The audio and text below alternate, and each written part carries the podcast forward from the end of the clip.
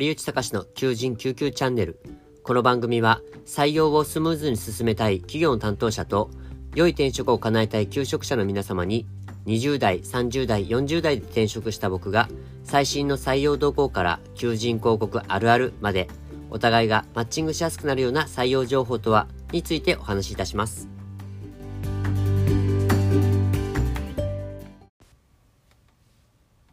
ご機嫌いかがお過ごしでしょうか？求人救急チャンネル、堀内隆です。いやー、すっかり東京は寒くなりました。もうあの、急にね、ぐっと気温が下がってから、もう、あれですね、この10月中旬だというのになんと、最低気温が東京でも10度を割り込みました。早速、もう冬の到来って感じですね。まあ寒いのが苦手な僕にとってはもうちょっと憂鬱な季節の始まりになってくるんですが、まあまあまあ、気を取り直して、えー、求人救急チャンネルお送りさせていただきます。今日お話しするテーマは、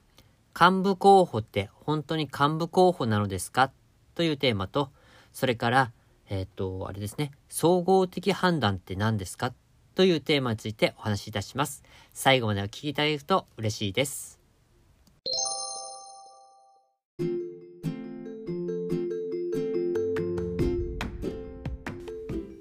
求人広告あるあるシリーズこのコーナーはその名の通り求人広告にこんなのあるあるだよねといった内容を紹介し、明日の求人広告採用情報に活かすコーナーです。はい、今日のテーマは幹部候補という大文句をつけていませんかというテーマについてお話しいたします。あのインディードでもこの幹部候補で検索すると東京だけでなんと16,655件もありました。これ本日現在なんですけど。いや、東京だけでね、1万6000超えるので、まあ、全国すると、まあ、何万とね、10万ぐらい出てくるのかなってちょっと思うんですが、まあ、どうなんでしょうか。で、この幹部候補という歌い文句でこの求人をしている、この、この、まあ、幹部候補という歌い文句ですね。で、これってちょっと僕、あのー、なんでしょう。例えば、これが、あのー、例えばこう、ミドルの転職とか、まあ、それから、そのハイスペックの転職とかで、まあ、幹部候補ってつけられるんなら、まあ、なんかま、まだわかるかなっていう感じはするんですけど、20代とか、まあ、30代前半の人が利用する、この求人広告とかの中で、えー、いきなりこの幹部候補の募集って、うーん、ちょっとおかしいんじゃないかなっていうふうに思います。まあ、もっとも、まあ、あの、いや、うちはもう本当に幹部候補を募集してるんだって、まあね、あの豪語する会社もね、いらっしゃると思うので、まあ一概に100%僕も否定はできないかなと思うんですけど、あの、波の会社であれば、まあ、20代で幹部になれるって、いや、まあまあ幹部候補なので、まあ20代じゃなくて、まあ20代から30代の、になったら、あの、幹部になれるんじゃないかとかというような感じのニュアンスかもしれないんですけど、まあの、普通って言うと変ですけど、なんか、あの、本当その、なんか波のその企業さんっていうか、まあ、波の企業っていうのなんですけど、あの、普通の企業さんであれば、こう、まあ、やっぱ最初は一般社員とかで入社して、で、まあ、なん、まあ、例えば、3年とか、まあちょっとも長い人だと本当に20代、5、6年、7、8年とかは一般社員で、まあ、活動されて、で、えっ、ー、と、その直後、ちょっとある程度年数を踏んで、まあ主任に上がったりとか、それから係長に上がったりとかっていうするケースとかっていうのが、まあ大体のところじゃないかなと思うんですけど、この、20代でポンポンとこう幹部になれるまで上がれるってうーんまああの結構レアケースなのかなって思ってまして、まあ、例えばあのえっとね本も出されてるあの元さんみたいなね本当にもうよほど飛び抜けたこのプレイヤーになる人なのかまあそれともこれもうもう2つぐらいはちょっとまあ、これは、これ、こっからがこのブラック企業っぽい話になるんですけど、もうボンボン周りが辞めていって、人がいなくなるから、自動的に20代で幹部になってしまうとか。要は振り落としですね。振り落とし。とか、あとは幹部が、あの、係長からスタートとか。例えば、しえー、副主任、主任、係長っていう上がっていくタイプで、副主任で主任になって、主任で、から係長に上がれば幹部になれるっていうタイプで、この主任からこの係長に上がるのがめちゃめちゃハードルが高いとか、そういうケースになるのかなって、ちょっと、あの、考えました。まあ、なので、これ、まあ、ね、一番最初に例に出した、その元さんみたいな、よほど飛び抜けたプレイヤーって、まあ、そうそういないので、であるならばなんですけど、まあ、この幹部候補でいう大文句っていうのは、まあ、大概このブラック企業に当たるんじゃないかなというふうに考えます。まあ、とあるこのサイトでは、この一般企業での幹部候補の採用っていうのは、まあ、あの、まあ、面接の時に、まあ、こう、本当に詳しく、こう、話し合いのもとで、こう、決定されて、まあ、そうじゃなくても、あの、しっかりと、この、ジョブトレーニングとか、それから研修とかって行って、まあ、最終的にこう、ジャッジされていくっていうのが、大体その、まあ、あの、一般企業のこの幹部候補の採用になっていくっていうところになるんですけど、これあの、ブラック企業だと、もうあの、幹部候補、幹部候補生募集っていう感じで、もう幹部になれば、あの、夢の月収50万とか100万は、あの、で、もう、なんか、月収150万、100万とかっていうのは、夢じゃないみたいなことが書いていて、すごくこう、煽って煽って宣伝して、で、入社したら、とんでもない感じだったとか、うん。そういう感じで、なんかこう採用をして、で、まあ当然そういう企業なので、まあ、ビシバシやって、もう振り落として、まああの、まあな、本当に大半が逃げていくから、残った人が自動的に幹部になっていくみたいな。だから幹部候補っていうのは間違いないだろうとかって。まあいう、まあ、すごい論理なもとになると思うんですけど、これあの、そういう会社でない、もし会社の方が、この幹部候補で募集されているのであれば、ちょっとあの、えー、この幹部候補で募集するっていうのは、本当にその、もう入社して、もうちょっと、えー、例えば半年ぐらい積んだら、もう課長部長になるようなポストの人の募集でない限りは、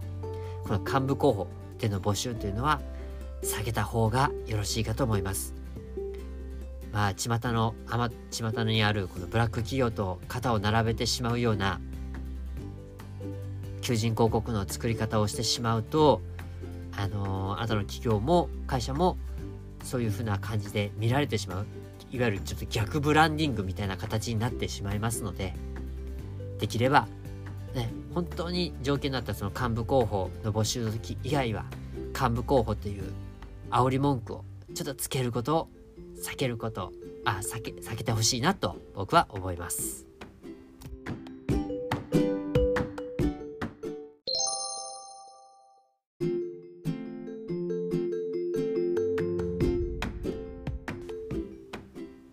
生のさい生。このコーナーは採用求人現場の悩みを紹介するコーナーです。で、今回のテーマは総合的判断って何ですかということについてお話しいたします。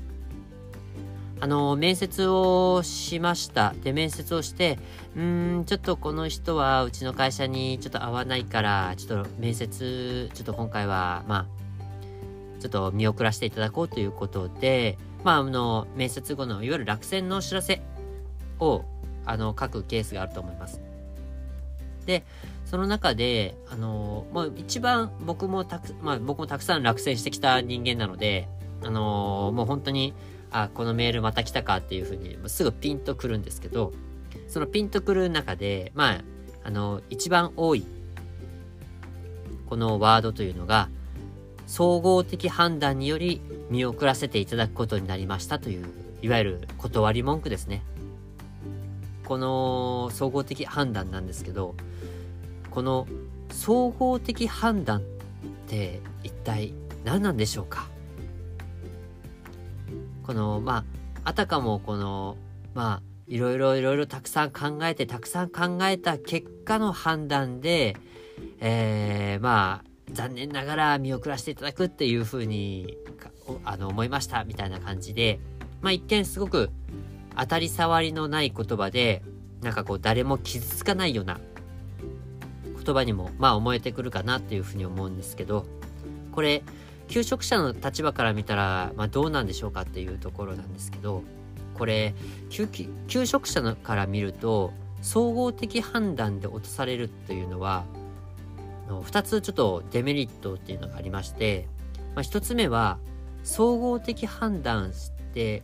結局何が原因だったのか何が足りなかったのかっていうことがわからないということですね。要は何があの見送る判断になったかっていうのが全てぼかされるというところ。ともう一つは総合的に私はダメだったんだというふうに捉えられてしまうんです。なのでこの総合的判断により見送らせていただくことになりました。あのー、送り手にとっては、もうすごく当たりない、あ、ごめんなさい、当たり障りのない言葉で、まあなんとかこう傷つけないようにしようみたいな感じで、あのー、言葉を選んでいらっしゃるかもしれないんですけど、求職者の立場から見たらこれ逆効果なんですね。すごく逆効果です。なので、総合的判断っていうのは正直言うと、まあ受け取った側も、もうやりようがないというか、やり場のないような、なんかこう、怒りっていうほどでもないですけどなんか絶望感っていうのをちょっと捉えてしまいますまあそれあなただけだよって言うかもしれないですけど実際こう総合的判断って言われてもうんその後に続けようがないっていうところが、まあ、ネック。まあ、もちろんそのね、企業側からしたら、まあ、その続いてもらったら困るから、あえてその言葉を選んでるっていうニュアンスもあるかもしれないですけど、ですけど、ちょっとこあの、総合的にダメだというふうに捉えてられてしまうと、うーんっていうふうになってしまいかねません。で、じゃあ何が一番その求職者への、求職者にとって良い言葉になるのかっていうところなんですけど、これは、求職者へフィードバックをすることに尽きると思います。まあ、これも求職者へフィードバックするっていうのは、まあ、ある意味上から目線だろうとか、なんかそういうふうに捉えられるかもしれないですけど、求職者はあなたの会社に断られても、次の会社をどこかしら必ず受ける、もしくは受けなきゃいけない立場にあるんですね。であれば、自社、自分のところで受けたのから、次のところで、まあ良い結果に、やっぱなってもらえたら、それは嬉しいじゃないですか。ね。まあそのためにね、あの、ご活躍をお祈りしておりますみたいな、末筆ながらのあの文章を書くケースが多いと思うんですけど、まあ、うちの会社ではちょっとだったんだけど、まあ、他でね、ご活躍いただけることをお祈りしています。で、建前でも書くのであれば、やはり、求職者に、ちょっとこういったところが、ちょっと私たちとしては、あの、ここ、ここが、ちょっと、えー、合わなくて、ちょっと難しかったというふうに判断させていただきましたとか、例えば、こういったところのスキルが、ちょっと私たちの望むものと届かなかったゆえに、ちょっと残念ながらというふうになってもらえば、じゃあその基準っていうのが出てくる、スキルだったら基準っていうのが分かりますし、面接とかそのプレゼンテーションとかであれば、あ、こういうところがちょっと、あの、厳しかったんだな。じゃあ次はこういうところを活かしてもらえば、もっと良い結果になると思いますみたいな。そういったフィードバックがもらえると、よりその受けてもらった求職者の方のためになるのではないかなと思います。まあ、実際に、あの、何でしたっけ、トゥモローゲートっていう会社が、あの、やっぱ受けてきた方に対して、あの、そういったフィードバックをされていらっしゃるんですね。実際すごい良い、あの、フィードバック、本当に心を込めたフィードバックをされていらっしゃるので、あの、本当にそのツイッターの投稿を見て私は本当びっくりしました。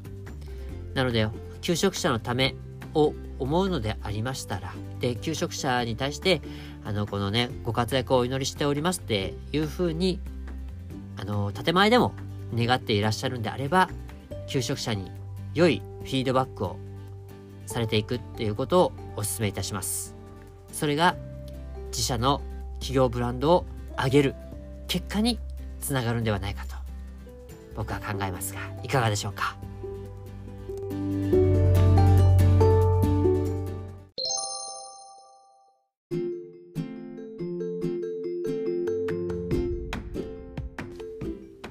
堀内隆の求人救急チャンネル。本日の放送いかがでしたでしょうか？まあね、本当にもう冷えてくる一日となってくるので、もう風邪をひかないようにお気をつけいただければと思います。僕、堀内隆の情報は、 LinkedIn、ツイッター、 YOUTRUST で発信しています。まあ、特に LinkedIn では発信を強化しておりますので、リンクトインにご意見ご感想をお待ちしております。ここで2つお知らせです。採用に音声配信と採用サイトを合同会社サンリブでは求人 DX というサービスを展開しています。また、音声配信をしたい方も合わせて募集しています。ラジクリ、えー、音声配信企画制作サービスでは、あの、音声配信したい方を募集していますので、いずれも求人 DX とともに公式サイトをご覧いただけますでしょうか。はい。それでは本日もお聴きいただきありがとうございました。それではまた、本日もお疲れ様でした。